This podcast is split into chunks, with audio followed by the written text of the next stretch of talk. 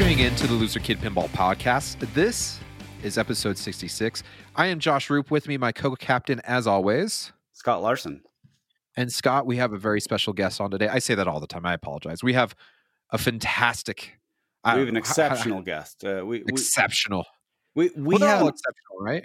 Okay, well, we have an unusual special guest because he's not really part. We typically go for the pinball industry or someone who's a designer. We're actually coming it from the collector side today. Yeah, let's do that. So before we get going on that, uh, we just want to remind you. I know that Zach and Nicole don't really have a ton of stock. You need to message them. They do have usually about four or five still on hand right now.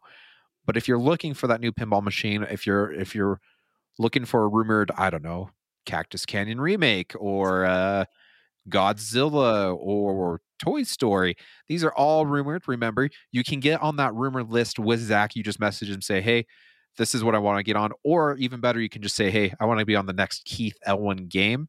He'll get you on that list. Those lists are filling up and quick. I think we're all jonesing for a new pinball machine to come out. And uh, you can also yeah. find out uh, with the supply chain issues um, they are limiting uh, how many games they are making, but they're still trying to take care of the distributor. So if you contact them and ask him what the schedule is, he may be able to say, well, if you want a Jurassic Park, you can get one around this time. If you want a Guardians of the Galaxy, you can get one around this time. And so current trending pins are, I would say Jurassic Park is still very hot. Um, it's one of the, it, it's probably the, the most challenging Keith Elwin game but it mm-hmm. has the theme and the lastability. Uh, that's a great one. Guardians of the Galaxy is is had a second resurgence too, and I recommend it for people who are looking for that fun theme, and if they're looking for that first pinball. Guardians of the Galaxy is a great option. So contact him and find out when the next time you'll be able to have that. Exactly. Okay, so this is my good friend. This is Tim Purcell. He has a blog, and we have uh, talked about his blog before.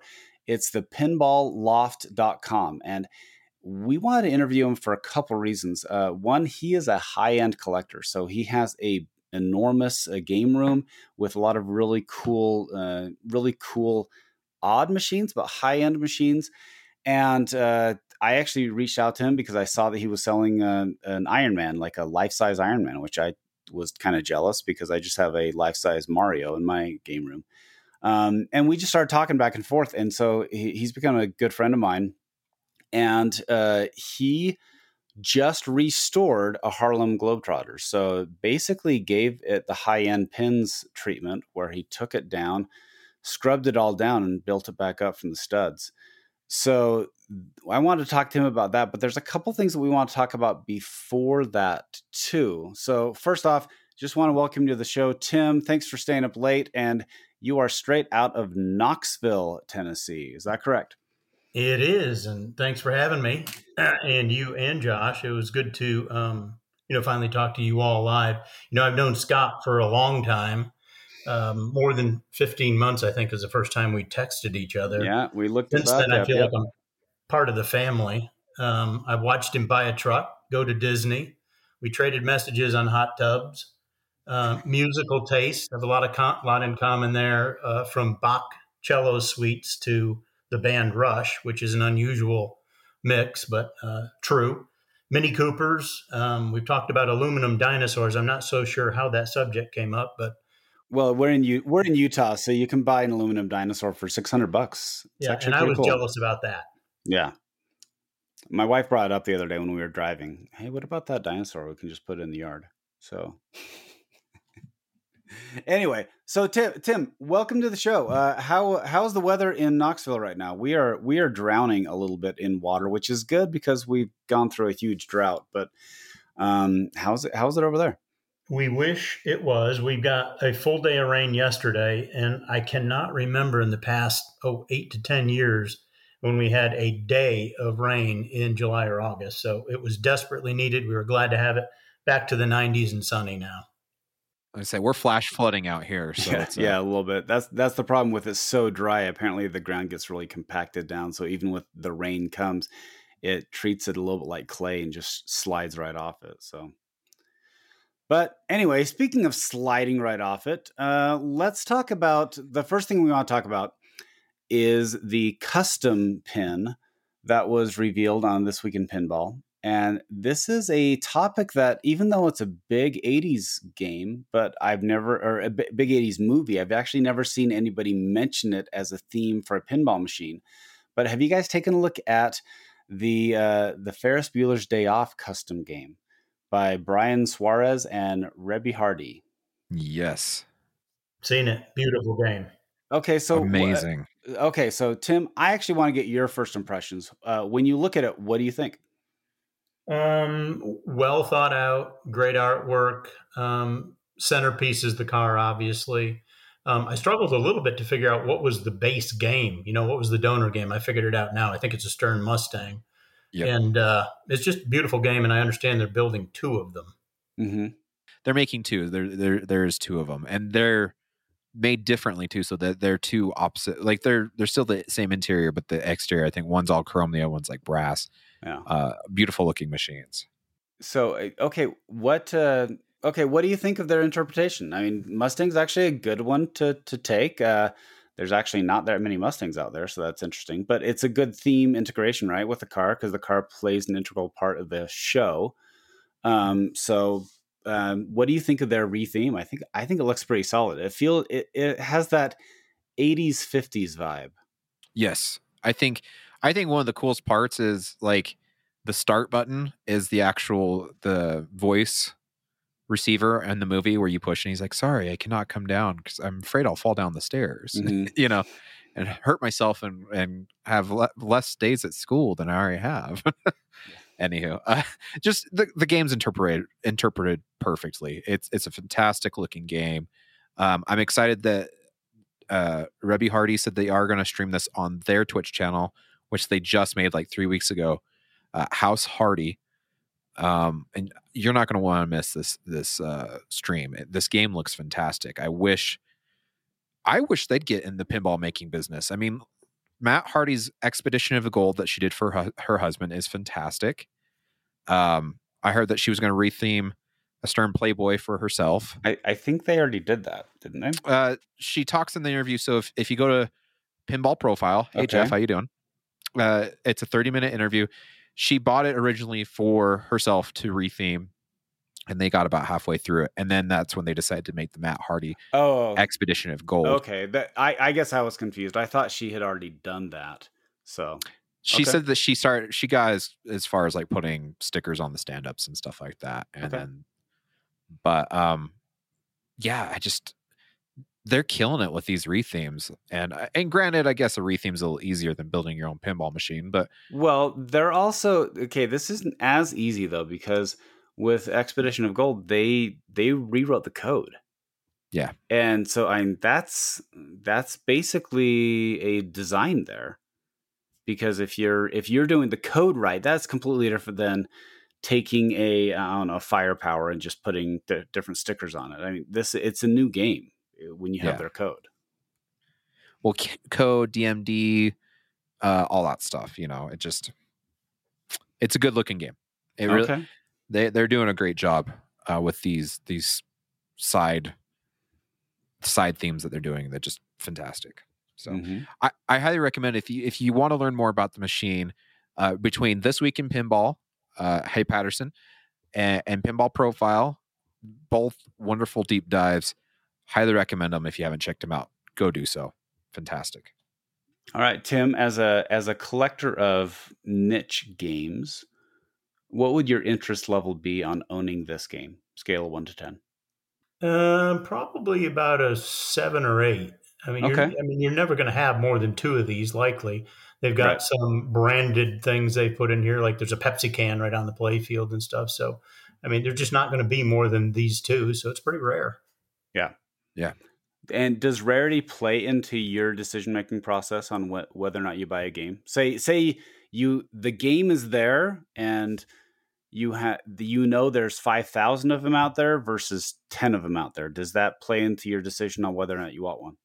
It does, but it's absolutely not the primary. It's got to be a game that's interesting, interesting to play, right? So gameplay is important and I'm a big fan of the story behind the game. I mean, as you know, Scott, I've got a Batman SLE, and you know others poke fun of the fact that you had to do a video and write an essay and beg okay, it, it, it, was it was kind of weird. I know I, the, the, Batman SLE that felt a, a little uh, I don't know brave, I guess, to say we're auditioning you to pay fifteen thousand dollars, but um, yeah, exactly. Okay, well that's a good transition. So we want to get into your entrance into pinball. Like what like what entered you into this weird uh, world of of pinball and you have a pretty awesome uh, game room and uh, I, the I even saw pictures that you shared with uh, with Bo Duke hanging out your place, uh, John Schneider himself. So kind of a big deal.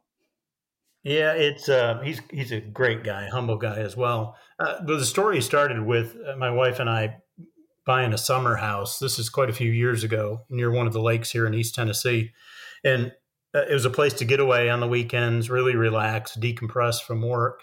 And I, I literally asked her this question: What could we put in the house that would be fun?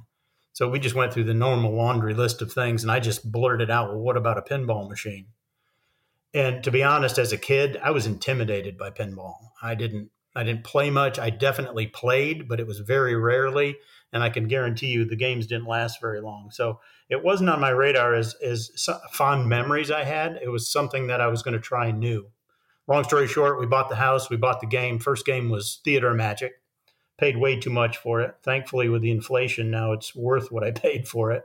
Um, but by the time we left and sold that house, I was up to seven games uh, moved on, moved back to our regular house and ended up growing the the collection up to about 17 and at the at this point right now it sits at over 40 so that's how we got there. Okay. I know that you've got a, a, a wonderful collection. I, I, don't know if you want to dive into this yet scott but um, speaking of ferris bueller you did your own project recently. You, you took on harlem globetrotters. I want to know why did you take it on? And it, is there something specific to this game that that just speaks to you? Like, it was, was it one that you played when you were younger, and, and, and why? Yeah, go from there. no, that's, that's, a great question. I think that uh, it's really the question when you when you ask anybody why did you spend so much time, hundreds of hours, literally restoring something. I, I think my story is that you know, with a collection as large as I have you you get the privilege of being able to understand what you really really like. So there's a ton of variety in my collection from an uh, EM space mission that I've also done a ton of work on, all the way up to all the modern Sterns, right? So, and I, I like modern Sterns. Don't get me wrong, and I love JJP's uh, uh, Guns and Roses. But what I discovered was the gameplay was significantly different on those older Bally's, and if anything, more challenging, simpler, quieter for sure, you know, no ramps, so to speak. But it always, I kept pushing the button to play it again, play it again, play it again. So, uh, number one, it's a fun game. And, I, and I'll tell you, you know, the, the short answer is once it was restored, I discovered that what it, what it feels like to actually play new, it's even more fun. So I tackled it because it was a good game to start and its gameplay was different than the gameplay of anything else that I had. And the inspiration actually came from Rotor Dave. I don't know if you if you all know Dave Peck, who's yeah, on oh, yeah. has a massive yeah. collection over in New Zealand, and he's been over here to the states. And he and I uh, went over to my buddy Darren's house. A shout out to Darren, uh, Doctor Darren, and we had a you know an East Tennessee barbecue, you know, for just having Dave in the states, so to speak. And Dave was with his wife and with his daughter Danny. So we played some pinball, and it was it must have been a couple of years later. He posted on Pinside he completely restored an Evel Knievel. I mean, same same way I did the Harlem, and it was just beautiful. I mean, chromed out, all brand new play field, fully painted cabinet, and it was just stunning. And it was like I, I actually said to him on Pinside, "Man, you inspired me. I'm going to go out and look for a Harlem because it happened to be something my wife was interested in." So that's what got me started. Okay, so Harlem, like I know it's a fun game, but did you have any connection with either the theme or that actual game? Yeah, I, and I think a lot of people do, right? If you're a baby boomer age like I am, a little older than you guys, um, you probably saw him play uh, live. You probably remember the days when Curly was there and Meadowlark Lemon and the gang. And I got, I know I got to watch him and I got to meet him, and I, you know, it was 20 some odd years, maybe 25 years ago, where he signed a basketball for my daughter. And we still have it, you know. And it was just, it was back when a time when, you know, and I wrote on the blog as well, you know, there's red, white, and blue as apple pie and hot dogs. And I mean, look at oh, their yeah. uniforms, right? It just screams, have fun. This is the United States of America. Don't forget about politics for a little bit and, and the things that divide us. Everybody enjoys watching them play. Right. So, uh, big nostalgia play. I'll just admit it right there, right? Oh yeah, definitely. Okay. And did you did you remember playing this game before? Like as a kid, you said you didn't play it much because uh, probably like a lot of us, we weren't any good when we were kids, and we only had like five bucks to to to slowly uh, delve out at the arcade. No, I, I didn't. I, what happened was um, I got inspired by Dave. Um, I literally casually mentioned to Tammy, my wife, I said, "Hey, any interest in a Harlem Globetrotters if I can find one. I'm thinking about you know doing a ground up restoration. She, and she loved the the team obviously, and mm-hmm. she has at least a passing interest in pinball, thank God, or at least yeah. puts up with me. And I started looking right away. And a local guy here does a lot of um, you know gets some machines that are that need some love and attention, gets them running. And it was pretty quickly he posted one for sale. I went to look at it. Um, brought it home and I actually played it quite a bit, you know, in its kind of beat up, worn out state. Um, and even in, in that state, I was like, this is a fun game. This game, looking at the pictures, it looks like it came out of the arcade that Paulie walked into at the beginning of Rocky 3. I, I I can hear this game being played and I can smell it just because I can I can picture like the era that it was probably like a smoky bar situation probably so yeah, and that's that's awesome. So was it playable when you got it first? You said it was. It had a couple of uh, you know nitpicking issues, but it, but it was playable. So I, when I went to look at it, it was like all I care about is the bones. You know, I, I don't want to pay too much for the darn thing because I know I'm basically going to rebuild it from scratch. But I want a good cabinet. I want the electronics to be, if not perfectly functional, really close and I want the basic uh, playfield components, solenoids, uh, you know, the mechanicals to be functional and all the wiring. All of that was good. Uh, I ordered a new back glass for it, a brand new CPR playfield, brand, new plastics, brand new chrome all the way around. Um, and as you as you know, Scott, I stripped it right to the bare wood to remake it.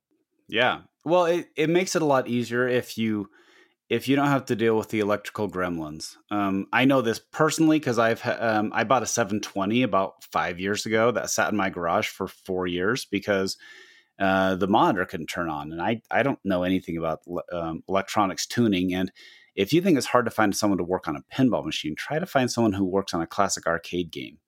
Um, that was it was difficult. So I understand the approach in that you wanted to make sure all the electrical stuff was out of the way. And really, this was an elbow grease situation where if you're willing to put in the time, you can do nuts and bolts and swaps, but you're not having to troubleshoot all the um, all the electrical systems. Is that yeah. is that fair to say? Yeah, I think that's fair. The other big benefit, I don't know if people know this, you know, if you haven't restored a game or you're not thinking about doing that, is that if the electronics are working, it, it points to the mechanicals being good as well. So if all the parts are functioning the way they should, like in Harlem, the right side, you know, ball gate that can typically uh, be messed up, if that's functioning if your electronics are working, then you can see whether that gate's functioning properly or not. So mm-hmm. yeah. anyway, it ended up being good. And I don't know that I told you this, but bef- I think before I even bought that game, um, I, am always chasing memorabilia, you know, interesting tidbits of pinball history. I'm a huge history buff. I think it's part of my love for pinball is I just love listening to your podcast and others that, you know, talk to some of these folks that are legends in the industry and hear those old stories of, how games were built and the stories behind how themes were picked up, designed, and then created and you know brought to life. And I bought the original Williams blueprint drawing to the Harlem Globetrotters basketball spinner. So you know Harlem's got three spinners on it, mm-hmm. and I, I'm pretty sure I bought that before we ever talked about buying the Harlem game, and it, it, came from the folks that were friends with Python. They're they're out of Atlanta, I was lucky mm. enough to get that from them. So it's now framed and it's uh, sitting next to the actual game. Was this the very first game that you've restored? Yeah, and and uh, that's a it's really a great question. So Chris Hutchins des- deserves a ton of credit. So if you ever have any questions about what the proper standard is for game restore and what your potential options are for approaching it, because there's not just one way to do it. Uh, everybody goes to you know Chris Hutchins posts that are on Pinside. So uh, big tip of the hat to him because I learned a ton. I studied uh, some of his posts and images hundreds of times to get there. But no, this wasn't my first game. The first game was actually a, a Bride of Pinbot, and it wasn't okay. a complete uh, restore, but it was pretty significant. And I spent I don't know two or three years on it in total, not you know not in total time, but over time. We were on vacation in Charleston, South Carolina, and you know um, pinheads are always thinking pinball and, and looking for pinball deals. So I'm cruising Craigslist looking for pinballs for sale. This is back in a time when you could find them. Number one, you didn't have to rush to the house with cash in hand. Number two, and you didn't even have to be first. You'd have a pretty good chance of getting it. So I drove over there on vacation and looked at a beat up Bride of Pinbot. And I literally said to the guy, I said, man, it's way too rough for me for what he was asking. He was probably only asking $1,500 for the game but the playfield was completely trashed. Uh, cabinet was okay; it, it, functioned, but the playfield was difficult to even look at. Long story short, um, the guy really needed the money. I mean, his dad was sick, I believe, with cancer. He told me that, and I could see his dad was actually sitting in a wheelchair. I hate to even share the story because it sounds terrible, but it, that's what happened. So I, I, bought it, paid him for it. I said, you know, this is probably going to sit in my basement forever. I'll, I'll never do anything. Well, I got up enough gumption to um, pulled the playfield, strip the entire top, and I spent quite a few months hand painting the artwork back on it with an airbrush. My training is in fine arts. I actually have a degree in fine arts. I don't work in that industry, but that's my um, my training. So I was able to repaint the art by hand and then clear coat it, which I'd never done before. So not a complete restore, but the top of that game is brand new, all brand new parts, and the artwork looks like it came right out of the factory. So that's what started it. How many other games have you done this to? Um, none that I can think of. Although I will tell you, when I do a, a top-down strip, um, you know, I probably go deeper than most folks. A good example of that is I just finished a Wipeout. You know, I I got a lot of skiing history behind me.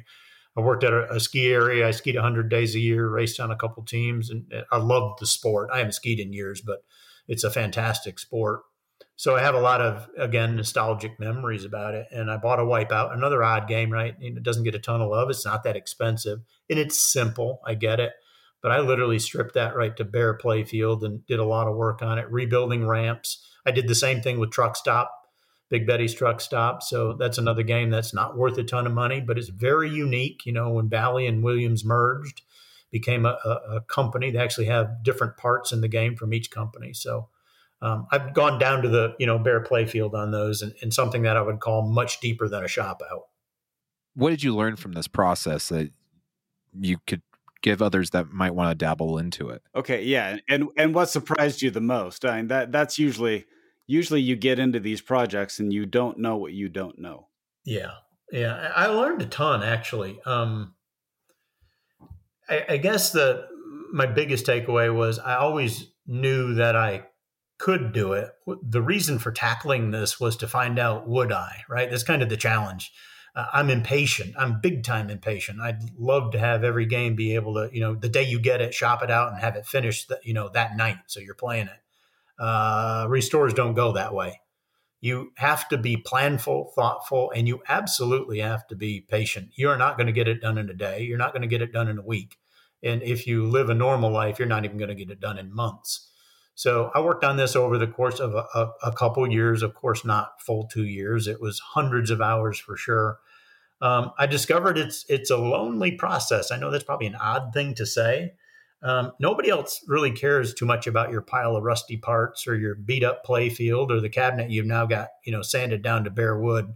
Um, my family would humor me and, and say, "Hey, it's okay that he's disappearing into the pole barn for hours at a time," but you're not going to have too many spectators in this kind of a sport. And I, I think if you look at how people do these games, um, you're working by yourself for long periods of time. So it helps to listen to podcasts. It helps to uh, crank up the music, your favorite your favorite tunes, but be prepared to be in it for the long haul. That was a surprise.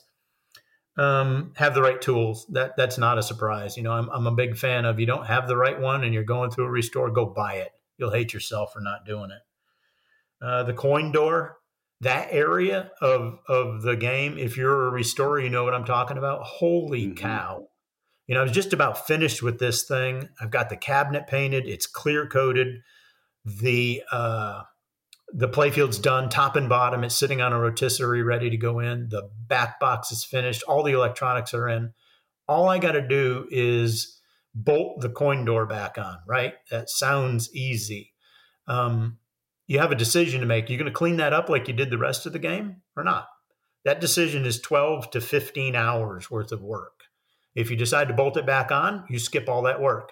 But now you have a game that's got everything except that. So every time you open the door, you're going to be looking at it. So um, when you get to that part, I guess my encouragement to everybody is don't give up, don't stop. You've done this much work, finish it out.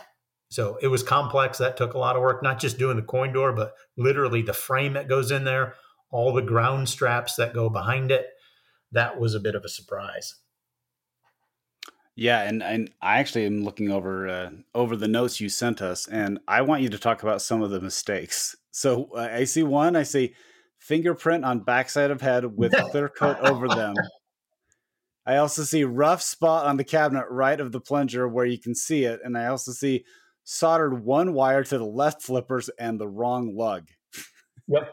Yep, all of those things are true. We'll start with the first one. So that's an easy one. I violated my number rule, number one rule, which is take your time, think about it. Right, eh, easy to violate. I'm impatient. Right, the first thing I want to do is act. So we had a big club event over here at the ranch. As you know, I live on a horse ranch, so we had a bunch of folks over with a bunch of cars and had a had a big time. But it, it took a lot of time away from that weekend planned restoration time. Right so as soon as they were gone, I huddled into the pole barn. I said, you know what? I got plenty of time here. It's Sunday to get the clear coat on this thing. So without thinking, I grabbed the head. My hands were dirty from doing something, God knows what. I set it on the on the the block I was using to spray, and without you know cleaning my hands and checking, I just started clear coating. Well, I now have my DNA in the head back box on the back, thank goodness, of a brand new white cabinet for Harlem. So that's one. Uh, number two, um, man, I was super careful on the cabinet. I'm sure folks that do this and done more than one uh, double check and triple check, but I had flashlights out there. You know, I, I did everything. You know, five or six coats of primer, bondo in between that to fill the cracks, sand it smooth, etc. And there's one. It's you got to look close to see it. Tiny rough spot just above the plunger, the chrome plunger plate that says Bally on it, just to the right. Didn't even notice it till I put the pictures up on Pinside and, it, and it's a little rough. And I was like, how in the heck did I miss that? Because that's a five second fix, right? If you if you don't clear coat over it. Right. Um, and here you go. So here's the story that everybody who's ever worked on a game or restored it is asking themselves. You put the playfield back in, or you put it all back together. You plug it in, you turn it on, you hit start. First thing you want to do is hope it it boots. Number two, you want to see a ball get into that shooter lane. And number three, you want to see if it works, right? So one and two were fine. Number three, I pulled the plunger. The ball goes up around the, the hoop, and I'm like, I'm on cloud nine because this thing's been apart for two years and everything's been unsoldered off the bottom. All new uh, lamp sockets, controlled lamp sockets, all new GI, all new wiring. Uh, all the mechs have been desoldered, cleaned, replaced, repapered, put back together. You're bound to get something wrong, right? Well, yeah, you are. And I did. So I literally wrote down every wire color, where it went to what mech, and I soldered one wire on the left flipper to the wrong lug. Whatever that mistake was, it wasn't bad enough to blow a transistor or blow the game up. It just would quit. So I'm like, hmm, left flipper, that's when it's happening. I must have it wired wrong. I looked at my old photos. It was one wire to the wrong lug. It took five minutes mm. to fix it. Sure, but that that's the challenge is when you have an error, finding and diagnosing the problem is most of the problem. It's not every anybody can resolder or screw a, a you know nut on better, but it's actually diagnosing where the where the mistake is. I made the luckiest mistake, Scott, that you could make, which is it, it was on the flipper, and when I hit the button for the left flipper, the game was saying, "Hey, dummy, you did something wrong." If mm-hmm. I would have turned the game on and then it quickly shut off, we probably would wouldn't be talking. I'd still be working on the game. right. Okay, so you uh, you did this whole process. Now, okay, I know there are people who are asking themselves, "Hey, I have a classic game that I really want. Hey, I want that meteor to look brand new. I have an Eldorado that's beat up, but I'd love to, love to make it brand new." Okay, I want you to give them some sort of time estimate and also some sort of cost estimate because I guarantee it's about three times the the time and at least double the price of what they think they're going to get. That's actually a really good estimate. Um, you know, I, I, was thinking maybe 150 hours. Uh, I, I, didn't keep track of my time, so guys, this is a 100% guess, but I'm pretty confident saying it's well over 300 hours. Uh, the big amount of time, easy cabinet by a mile you know, by a mile. I don't have the professional tools that a Chris Hutchins would have. I have middle of the road tools. They're certainly not, you know, weekend grade. I have a compressor, a big compressor. I've got palm sanders. I've got a place to do it comfortably. But man, the cabinet work just takes a while. And part of that is the amount of sanding and coat you need to put on to get it smooth. Part of that is you need to let your paint dry in between painting, you know, when you're doing decals. So um, that was a challenge. So it took for me, I would guess probably two or three times longer than I thought it was going to, setting aside the total length of time. Just the total invested time was was a lot longer. Um, not to the point though, to be honest, that I was disappointed or ever wanted to quit on it. And I think others who have tackled this kind of thing, as long as you're making good progress and not making a ton of mistakes along the way, it actually feels pretty good. Uh, price, yeah, that'll that'll blow your mind. So um, you know, a, a, a, game like a classic uh, uh, Bally's, especially when they made a lot of, you know, they made over 14,000 Harlem's going to run you a couple thousand. Uh, a really beat up one you probably get for 1200 bucks, right? Knowing you're going to replace most everything in there. The parts on top of that that I spent on this game was 4,000. So you have a real a key decision to make along the way. How much do you care about Chrome? because yeah. if you don't care that much about Chrome, you're going to pull at least a grand off the price. Yeah. If no, you I, do care about Chrome, that's just going to add to it. I I chromed my uh, oh, my Tron out and it looks amazing, but yeah, that that added a couple thousand to the to the custom yes. build that I was not expecting. So yeah, that that that that blows you away. Um, you know, and people, I, if I'm anybody listening to this, I'm like, why would you do that? I mean, tell me how a Harlem is worth six grand. I, am not worried about that. And I don't even know, um, you know, if this was maybe the only other game I had, I only had two or three games. I'm still not sure I would be worried about it. This was more about, you know, what can I do? And what can I challenge myself to do? And I think eh, eh, you all you know Scott that I think there's a couple of reasons why I did this because I think it does get appreciated by others and I think every single time you do something like this and document it and anybody who's interested can go to my blog and and I think you'll learn learn a ton there. You'll learn everything I did because I documented everything.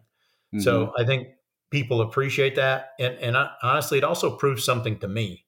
Uh, that part I shared earlier about I thought I could do it um, would I see it through to the end actually grabbed a quote from um, Colin Marshall on their open culture website. I thought it was super interesting. In our increasing digital age, characterized by nothing more than acutely than our tendency to spend hours clicking through increasingly specialized YouTube videos, he says skilled physical work has become an impressive spectacle in itself. So I don't know that you all know this, but there is a whole, man. I don't watch these, but there's a, a big deal out on YouTube on just restoring videos. And there's very little commentary on it, but it's people actually taking something that's, you know, beat up and old and rusty and making it new again. So I think people do appreciate, I mean, who isn't awed by what Chris Hutchins does at HEP? You're like, man, I, I, that's amazing. And I think people, people appreciate seeing that kind of skill. And if oh, you're definitely. trying to emulate it, um, like I was trying to do, and you come close, it feels pretty good.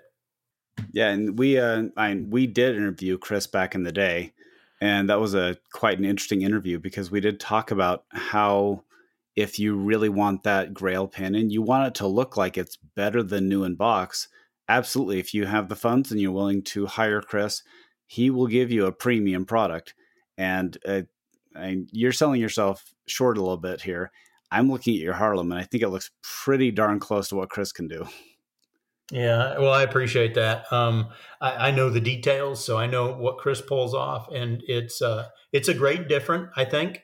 Um, but I appreciate those comments. Um, it was as good as I could do, and probably as far as I could go with the tools and equipment that I have. So I feel good about it. So now that you've done this project and you've you've put all these hours in it, and you've done Pin, Bride of Pinbot, what do you like more? Do you just like buying the the nice box pinballs right out of the box, or do you like restoring? Do you already have another project on the horizon? Oh yeah, yeah. Um, my interest. Uh, people ask that question a lot. First, the first question asked is, "Why do you have so many of them?" right? Um, and it it's you know that's a tough question to to answer. First of all, I don't want more. Let's start with that. Um, the room will fit more. I, am not going to add more. Uh, as if I buy new machines or try to restore an old one, some are leaving. Um, when you get to that size collection, keeping them running, anybody that has more than four or five knows this. That's a challenge, right? So there's yeah. always one that needs something. Sometimes they need a lot of something. So that's, I don't want this to be uh, always working on them. I like playing them. I love watching other people playing them. I love learning the history about them. I love the artwork. You know, like I said, I'm an art major by trade, and I really appreciate them as works of art and I really like fixing them. I know that sounds weird. I don't want to do it 24 7, otherwise, it's not fun anymore. But, uh, and yeah, I've got another project. So um, if you're going to go, go big. So I bought a haunted house just for that reason. Nice. So wow. Yes. three brand new play fields sitting up in the pinball loft. And the machine is still sitting out in the, in the pole barn. But that's the next project, which is three, as you know, three playfield swaps yeah. on yeah. a game, lots of new parts and when I'm done, it should look brand new. I'm really eager. It's a fun game too. I've I, that one was operational when I bought it, not perfect, but man, I just enjoyed its simplicity, and um, it's a beautiful game to look at. My recommendation too is is it, when you're doing working on that one, if you can put some fuses in line to the coils that uh, upkick from the the basement to the main level. I don't know what it is on on the one that my when I bought my very first pinball machine I picked one up, and then uh, a doctor that works with my wife's like, "Well, if you're picking one up, pick one up for me too." and so the guy was selling a haunted house as well, and so I just grabbed both of them. And uh, he, we've had nothing but issues with that upkicker from from the basement to the main level. Yeah, I will and, do that. It's not the the challenge with those games. It's like Amazing Spider-Man, and you had one of these, Josh. It just yes, it's hard to keep them running because the design was flawed from the beginning. They don't have the reliability of the current ones, and they were kind of meant to be disposable. So they didn't put the time in to make sure that they they you know cross the T's and dot all the I's. So I've heard that haunted house. Uh, actually, Chris Hutchins highlights this in one of his restores. Uh, it may be the only haunted house he's ever done. Uh, he did a beautiful job. Um, there's a pop bumper board I think you can put into those that helps to mitigate that issue. That fixes so that. Yeah, yeah I need to look into that.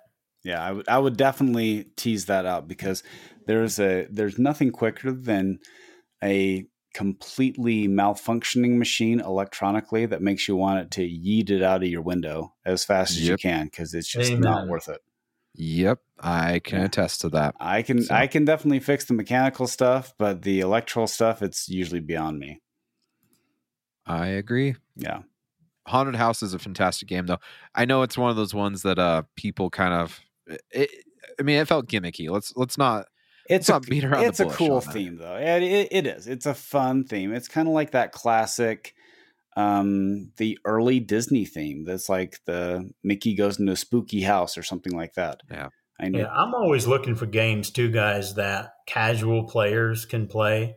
Um, yeah. I I don't honestly know a ton of great high end professional players. The people that come and visit, you know, to uh, enjoy some snacks or, or play up in the loft, so to speak, they're casual players and they just don't encounter a ton of pinball machines. So giving them an opportunity to play something um, that is simple, that's fun, they can keep the ball alive for a period of time, maybe get to a quick multi ball. Those are cool games. Oh yeah, and haunted house is just it.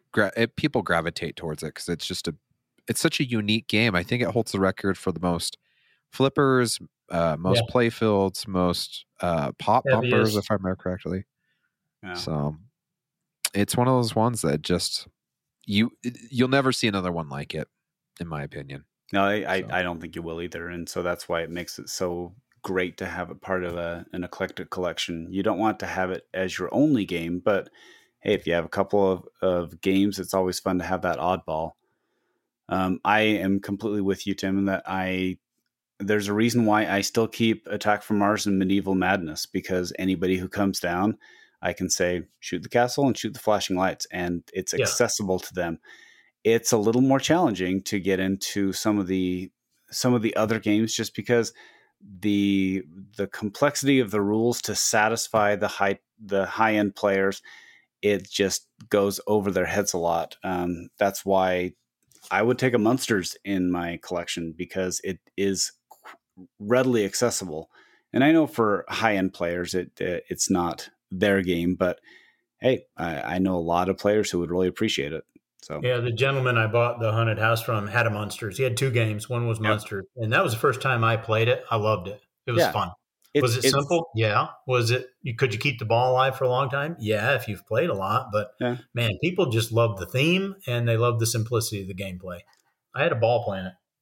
Yeah. Well, it's the same. I mean, Josh and I were talking about this with Brad uh, Hunter of Lit Frames. Uh, we were talking about uh, Monster Bash, and it's the same thing. There's people who don't like Monster Bash because it's a simple-ish game, and you can make it mean if you want to but it's still a fun game. Like people will come down who are casual players who will have a lot of fun on that game. Whereas if I put them on, you know, a Jurassic Park or something, it's going to kick their butt. Exactly. I don't know. There's still something about Monster Bash, though. It is just so fun when you get all of them lined up, about ready to start them all, then you start them all one by one and you end on Frankenstein and you get into the multi ball and you have unlimited because each mode is timed. Yeah. You have to complete it within the time. Yeah. And if you do it right and you start them all and you hit Frankenstein, you feel like King Kong on steroids. Mm. And it just, you're, fla- I mean, at that point you can kind of flail. Uh, you still have to hit shots, but I mean, you can take down all the modes during a multi ball and it just feels so great. I think that's that's one of the challenging aspects of Monster Bash. I know a lot of people say it's easy, but if you uh, if you can do that consistently, I'm impressed.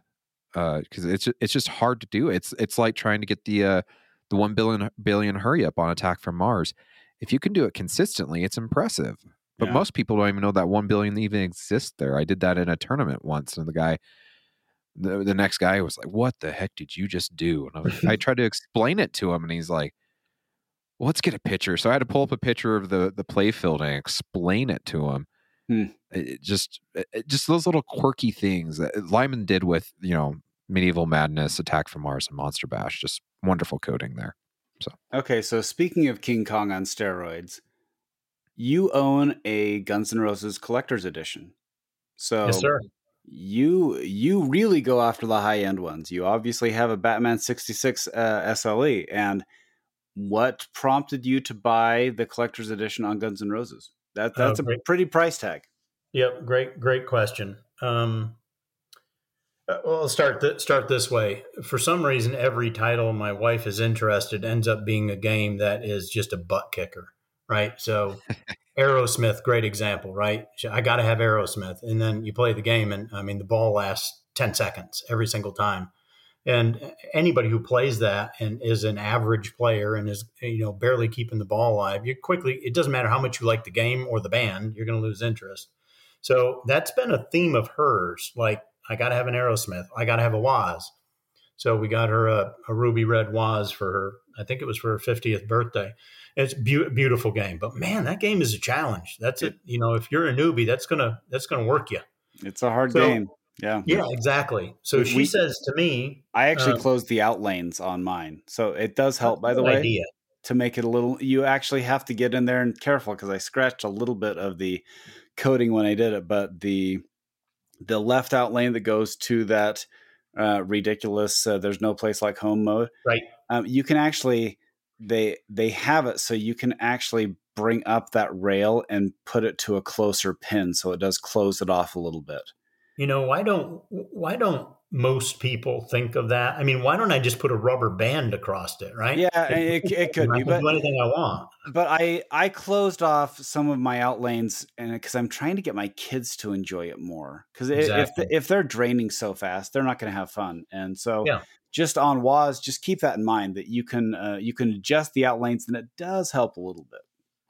It's a good idea. And by the way, she's probably the only person that plays it. It gets played occasionally by visitors. You know, when they're here, they, I mean, folks will gravitate court towards it. We have an entire dedicated corner for Wizard of Oz memorabilia, and the game sits, you know, in the middle of that. So it, it's a centerpiece. People like it. They love the movie, but man, it's a hard game. So anyway, long story short, she's also a Guns N' Roses fan, and I knew that, and I heard that. You know, the rumor was that was the next game coming from JJP. So I said to her uh, hey, Guns N' Roses is going to be the next pinball from Jersey Jack. Are you interested? Uh, yes, that's like one of my favorite bands. We got to have the best one they make. Well, you don't have to tell me that twice, right? The pinball Sure. guy. It's like, come on. Like sold. Yeah, Yeah. exactly. But that advantage that gives you was this. It's actually pretty simple. The moment it goes on sale, I don't need to see it. I don't need to worry about the gameplay. I don't need to worry about what it looks like. I don't need to worry about who wrote the code. Um, I don't even have to worry too much at this point about the price. The wife said she wants it. We're going to get it. So, you know, 45 seconds after this thing launches, I've already paid for it. And I literally had the first one delivered that I know of, you know, that wasn't a prototype in the US and uh, posted those pictures that you all saw. Scott, that was uh, early on. You saw that um, we put we put out there on Pinside, and the game is actually um, forget about how fun it is because it's over the top. It's insane, but it, she can play it, and you can keep the ball alive, and you can start a song. And if you want to go deep into it, man, it's got all the code that's there. And you know, professional players, professional grade players can have a ball with that thing, but casual players can get into it as well. It's absolutely uh, a ball, and it's a concert in a box. Definitely. That's what I hear a lot with that game is it's it's a whole different experience when it comes to pinball. It is immersive like nothing else that's been made before. Yeah, and I wanted to. Um, that was part of Scott's question, I think, is I wanted to make it more so.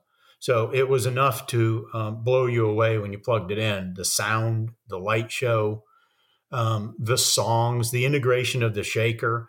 I mean, one of the questions you guys were kind enough to ask Eric was, you know, that I, I shared with you when you were interviewing him was about, you know, how did you go about coding um, the light show and the shaker to all these songs? Because it's so well done. And the one that blows me away is Live and Let Die, right? Where they had to get permission from, um, I think it was Sony Music Studios that owned the rights and that, you know, that now historical story of Well, it uh, was Paul, pick.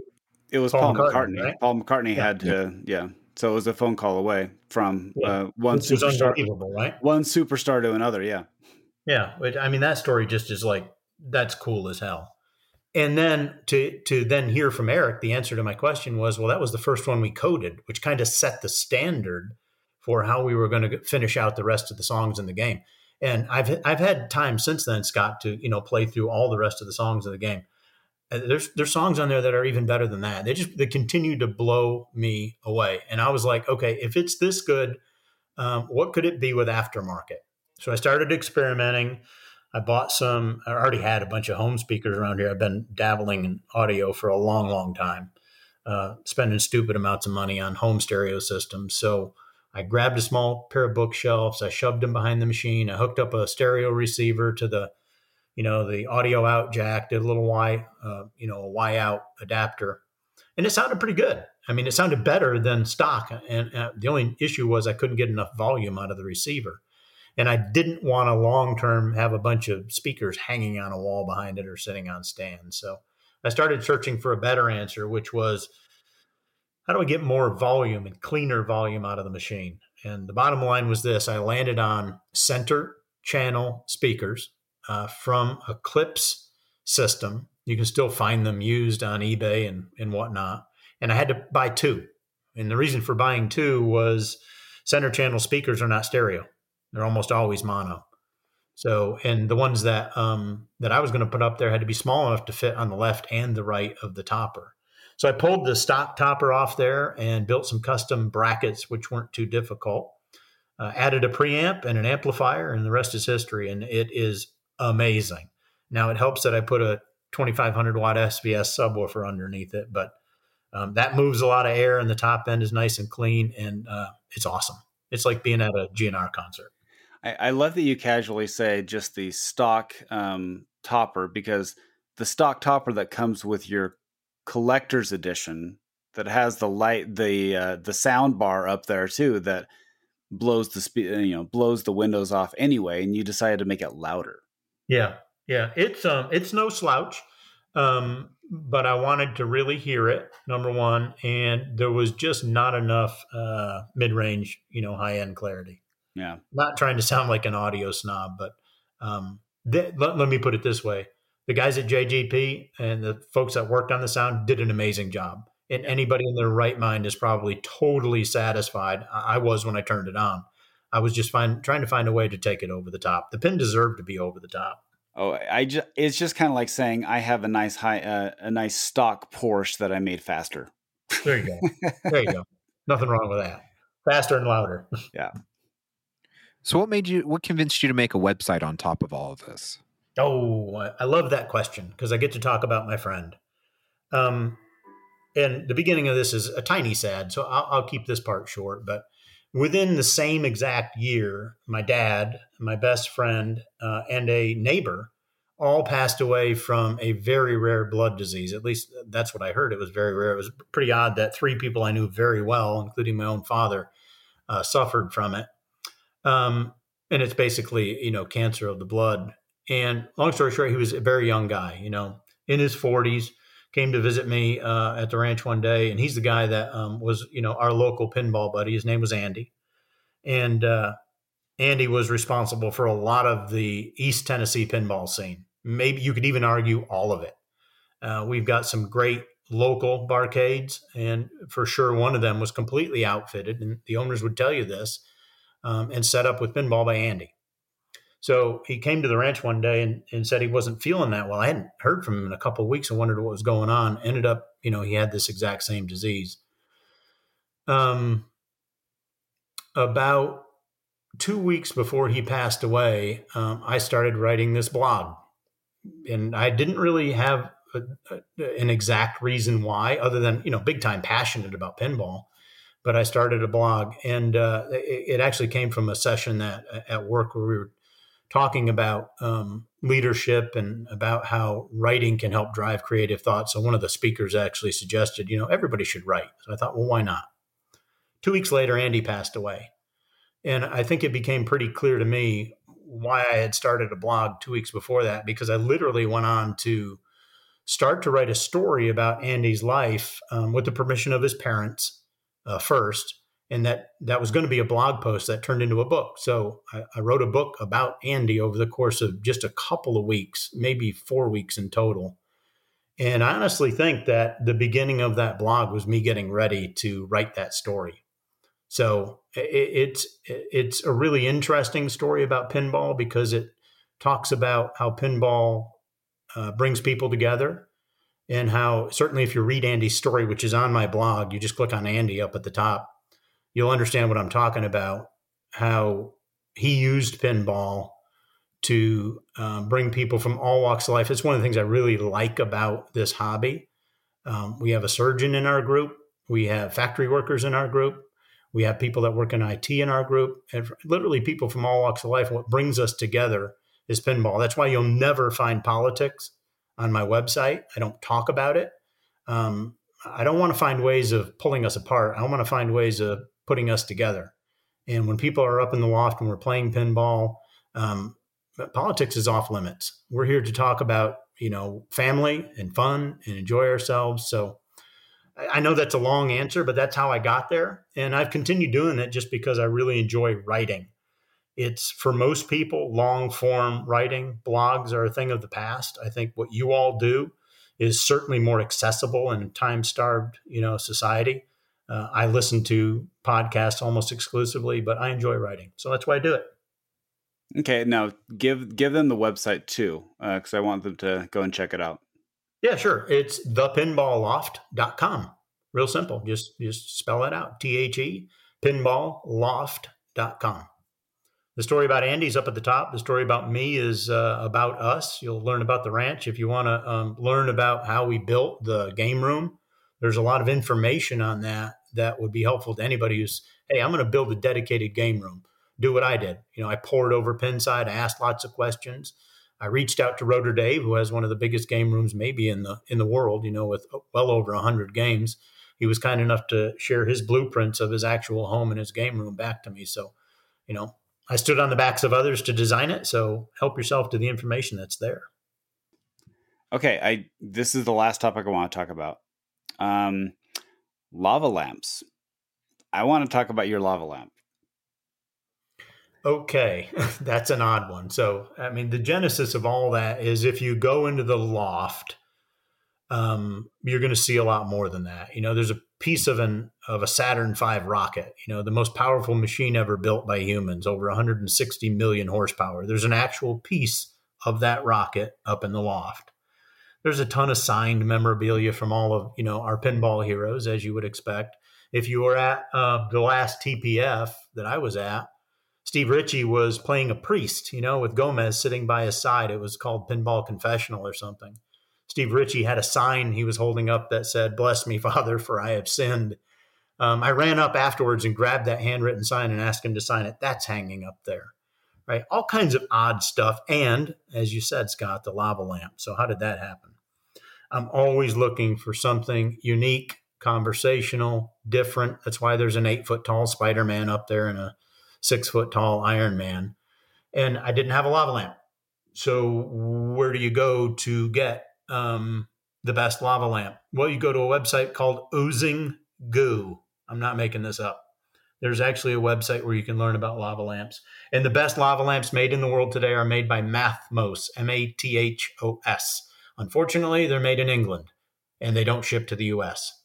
So you go and you get an uh, uh, European uh, address, which you can do with a company called Forward to Me. I think that's the name of the company. They ship it to your now European address, which I have an, an address in England now, in Britain, and then they forward it to you. And it's stupid amounts of money, but I now have the biggest lava lamp that Mathmos makes, and it's big time cool. Yeah, and it's two and a half feet tall. I mean, we have a, yeah. like one of those 18 inch lava lamps, but we do not have yeah. a two and a half foot tall lava lamp. Yeah, they sell those too, but I wanted to have one of the biggest ones they had yeah, that's that's still just crazy. Love it. it. You know, you got to plan for that. If people are coming over, you got to turn it on a couple hours ahead of time. You know, I I do love though the things about game rooms that make them interesting and just pieces of uh, fun. And just like you said, uh, I I have similar rules. Uh, pinball is a great way to connect with people that doesn't involve politics, doesn't involve uh, income levels, it doesn't involve religion, it doesn't involve sexuality, it doesn't involve anything. I mean, it's basically Amen. how basic how basic can you get? I'm just I am flipping a ball and if we have nothing else in common, at least we can connect on this. Yeah. Yeah, we've forgotten how to enjoy each other's company uh, by forcing us uh, to divide ourselves, which is ridiculous. Yeah and, and I agree. It, it's uh, this is what has drawn me to pinball is the not necessarily the inclusivity of it because I th- I think it's there, but it's more of a uh, uh, it's a it's a parallel universe where none of that really matters as much as it does in your real life. It's it's just something that is it's an escape. We don't have to worry about that here. This is and we all know those are important in in our in everyday life but this is a great escape. It's like going to a summer popcorn movie where you don't really care too much if the storyline doesn't make sense. You're just there to have a good time. That's a great way to put it. You know, I have very, very strong political beliefs. Um, I'm going to keep them to myself because I don't want to ruin the experience. What you just described is a really good way of putting it. Yeah. Well, honestly, that I think that kind of brings us to the to the end of our show. Unless if you got some other questions, Scott. No, I we I, I I think I've been able to ask Tim all the things that we need to in the roughly hour allotment that we normally have. So, but uh, oh, Tim, if people want to reach out to you, uh, and you already gave your website, but if people want to reach out to you and ask any questions about restorations or uh, two and a half foot lava lamps. How do they get a hold of you? Yeah, they can put comments right on the website, um, and I respond to those. Um, so yeah, reach out right to thepinballloft.com. And uh, we'd like to thank Tim again. Uh, again, Tim Purcell out of Knoxville, Tennessee. If you, um, we appreciate him coming around. And uh, if you are in that area, I highly recommend trying to get that coveted ticket into his game room because I am seriously jealous of his game room. I wish I had something as epic as he does. Yeah, I totally if, agree. If folks want to do that, reach out on Pinside, please do so. Uh, we host people here all the time, so happy to give you a tour. We'll play some games, have a couple drinks, relax, enjoy each other's company. Awesome. If you want to get a hold of us, uh, Scott or I, you can get a hold of us on Facebook at Loser Kid Pinball. Same with Twitter and Twitch and Instagram. And if you want to get a hold of us via email the old way, loserkidpinballpodcast at gmail.com. We thank Tim for coming on today. It was awesome to get to talk to him about these projects. I highly recommend you go to this pinballoff.com. There's some pretty amazing in depth detail here to do all your own stuff. Even if you are curious if, if it's even something you'd like to try, I, I, I highly recommend you go check this out. And it sounds like Tim's be, be willing to uh, give you some pointers too if you need them. Absolutely. So. Yeah, and we're uh, we're going to be uh, getting stocked up on hats again. Uh, we kind of took a little break during the pandemic, but now it's uh, feels like it's time to get that going. And uh, I'm planning on being at Expo, and I know Josh is too. And so, if you don't want to, uh, if you don't want to wait and have it mailed off to you, we'll we'll be bringing some to Expo. So go ahead and and hook and hit us up, and we'll hook you up at Expo. Yes, don't forget, by the end of the month, August 30th or 31st. Oh, it's been a long time. Anywho, we we got the Pin Quest going on. So if you got the uh, World Cup Soccer Challenge and you've got the Avengers Challenge. If you complete, you get one entry per completed quest uh, specific to the loser kid stuff. There's more quests on there. It won't give you more entries, but you'll be able to be put in for an entry to win a hat. And we'll be talking about that. Um, what is today? Probably, probably not the next episode, but the one after that. Yeah. So. Yeah, well, well, today, so we record this live actually when you're listening to it, but just in case, uh, we're in the middle of the month, sometime in August. Yes, correct. So, hey, Josh, it was great to meet you, Josh, for the first time. Scott, I appreciate your friendship over the past, well, more than a year now. Um, I don't know that all listeners know this, but these two guys are real genuine, and I, I appreciate them. I appreciate your podcast as well. Uh, we we appreciate all the good people we've met, met in the podcast because uh, it seems to be growing everywhere. I think I think a lot of we we do get a lot of positive th- feedback. We appreciate your positive feedback, Tim. Uh, our last episode, I I'm sorry, I got to bring this up really quick. Someone left a comment, and it was worst podcast or worst episode of the podcast ever. Yeah, I it, could all, all, I could hear that was the comic book guy saying that, so I actually laughed. It's so. it's probably true. It, it, we we weren't hitting a thousand, but hey, uh, I thought we had a good take on Steve Ritchie. Hey, uh, Tim, we did not get to cover your Ultraman purchase, and so I'm really yes. curious. We're gonna have to have you back on when you get the Ultraman because I want to hear your review on that. Very cool. Looking forward to it. Okay. Awesome. Thanks, everyone.